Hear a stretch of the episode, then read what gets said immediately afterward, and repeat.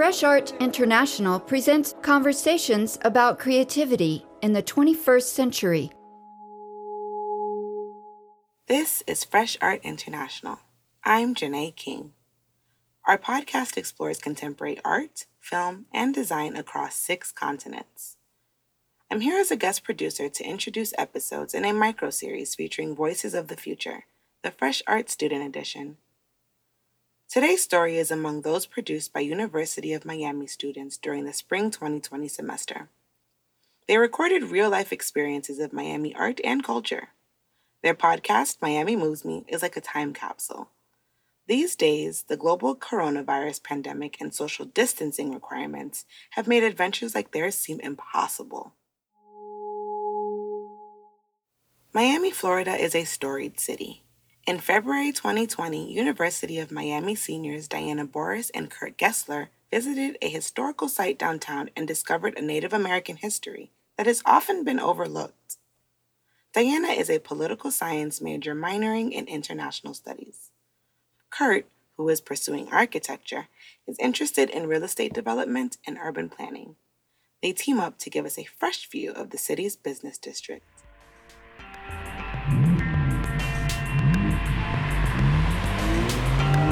Stand clear of the board. I am Diana Borras. And I'm Kurt Gessler. Today, we're bringing the story of Miami Circle, which is located in the financial center of Miami Brickell, the heart of Miami's bustling young urban fabric.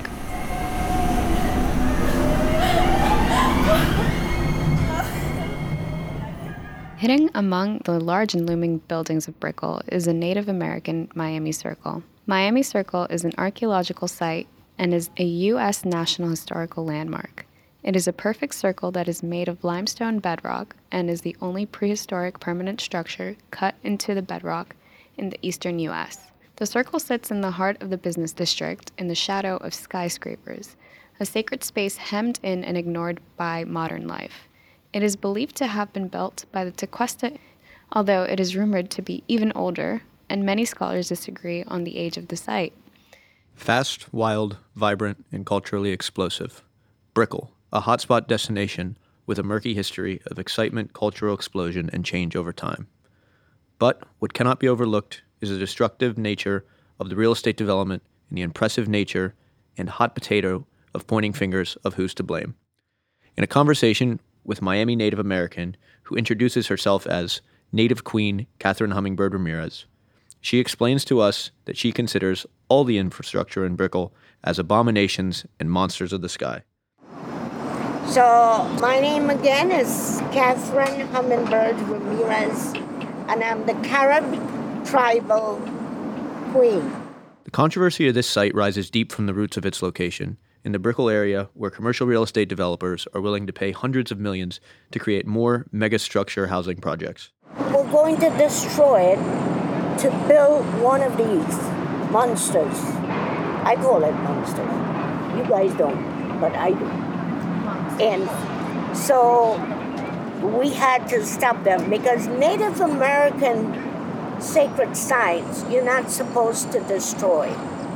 You cannot go in someone's church and destroy the church. Why destroy and take the bones and throw it all over the place? In no other states in the United States that they do this.